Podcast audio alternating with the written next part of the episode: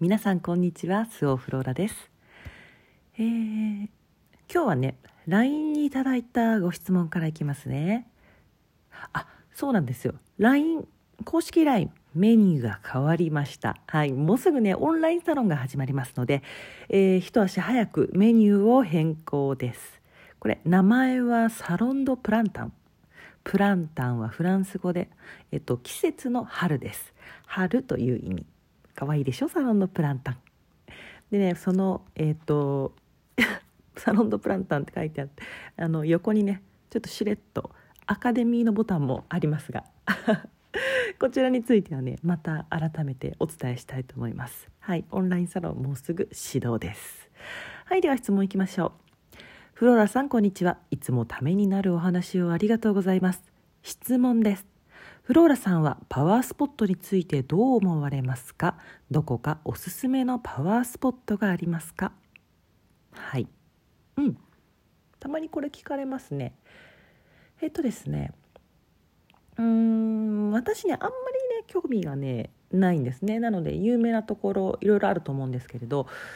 あんまり行ったことはないんですよ。うん、でもねあのアメリカのこれもすごくメジャーなパワースポットですけれどもセドナとシャスタこの2つはね行きたいです。でなんで興味を持ったかというとあのどちらも人から誘われてね興味を持ったんですね。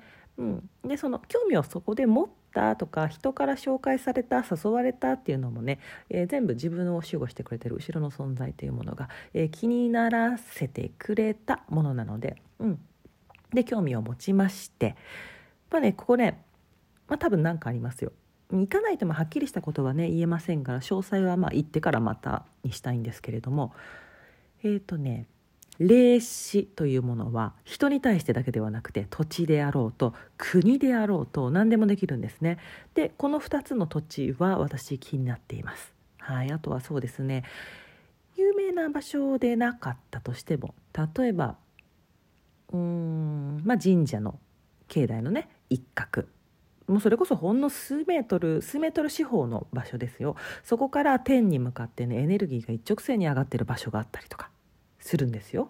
なのでねパワースポットと言われる場所だけではなくて本当に日常の中の至る所にそうした場所はありますからパワースポットに行くから特別なことをするではなくて常にパワースポットにいるつもりで、えー、暮らすいる生活するこっちがいいですよね。うん。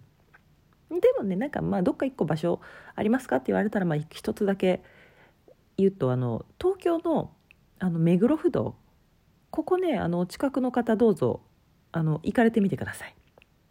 感じるものがねうんあるかもしれません。はい。それでは皆様今日も良い一日をお過ごしください。パワースポットについてでした。ごきげんようスオフローラでした。バイバイ。